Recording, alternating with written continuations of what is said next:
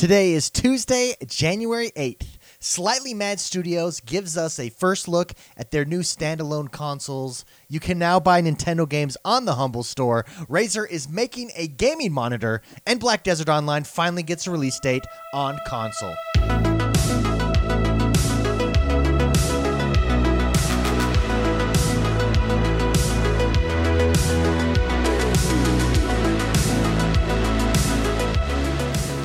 Hi, gamers. Welcome to the Gamer Daily News Podcast. All the biggest gaming news stories delivered in less than 10 minutes, getting you all the news you need and back in the game as fast as possible.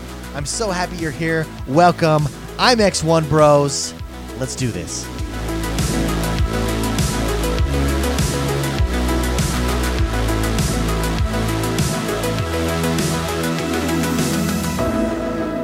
Over, PlayStation. Watch out, Xbox. There's going to be a new console in town. That's right. It's the standalone console coming from Slightly Mad Studios called the Madbox. Slightly Mad Studios is the developer that brought you Project Cars Racing. Now, they say they're three years away from releasing a console. While they haven't revealed specs, the CEO, Ian Bell, said the Madbox will have a handle for carrying, will be able to talk to other Madboxes without cables, and will be the most powerful console ever built. The prototype images were released and resemble a cross between a PC tower and a console.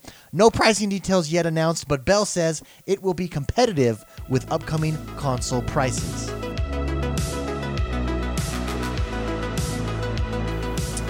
The Humble Store has announced that it officially is selling Nintendo games. Customers can now purchase over 40 Switch and 3DS games, including Smash Bros., Breath of the Wild, Ocarina of Time 3D, and Pokemon Ultra Sun and Moon. No news yet on whether Nintendo games will be included in their famous Humble Bundle offers, but we can hope because that would be awesome.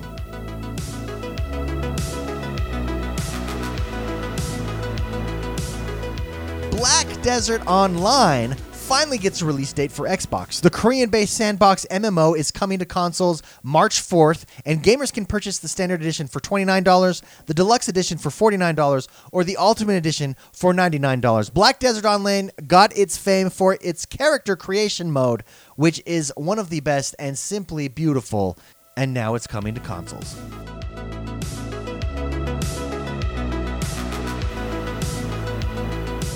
Razer has announced at CES that it is bringing a 27 inch gaming monitor to the market in 2019. It features a 1440p IPS panel with a 144 Hz refresh rate and a 1 millisecond response time. The monitor will also feature support of AMD FreeSync and it has RGB lighting around the base.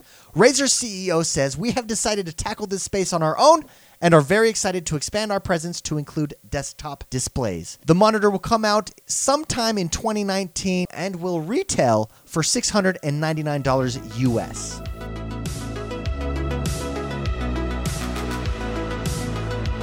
343 Studios has revealed that Halo Infinite will indeed support four player split screen multiplayer. They've also announced that Infinite will have armor customization, and in a blog post, they revealed that they will release Halo themed prosthetics for kids in need. Finally, Halo Infinite's campaign will feature more of an emphasis on Master Chief, something welcomed by many fans who's criticized Halo's 5 campaign for not focusing more on him. This news comes after a live stream by 343 Industries earlier this week.